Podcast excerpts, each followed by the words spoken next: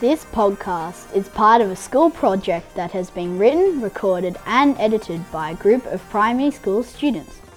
You're listening to Project Podcast. Today's episode is about The Wiggles.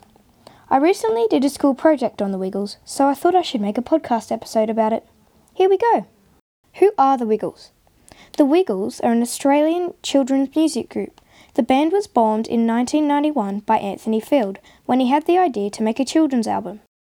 The original team was Anthony Field, Murray Cook, Greg Page, who Anthony met at university studying teaching in early childhood, Jeff Fatt, a fellow musician from The Cockroaches, and classical music composer Philip Wilcher. What do the Wiggles actually do? The Wiggles make fun and engaging music and dance videos for kids. The group now includes these members: Lachlan Gillespie, Katrina Meatt, Anthony Field, Lucia Field, Simon Price, John Pearce, Evie Ferris, and Sahai Hawkins. Why do the Wiggles do what they do?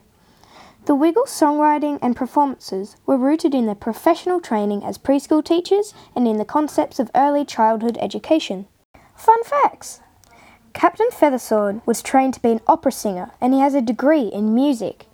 At the start of the Wiggles' journey, Anthony played not only the Blue Wiggle, but also Captain Feathersword and Wags the Dog.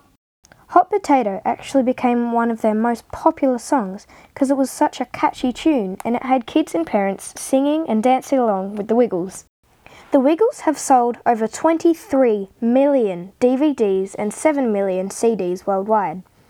The Wiggles' success extends beyond the stage, with their music and videos becoming favourite purchases for families across the globe. Thanks for listening. I hope you learnt something about the Wiggles. Bye!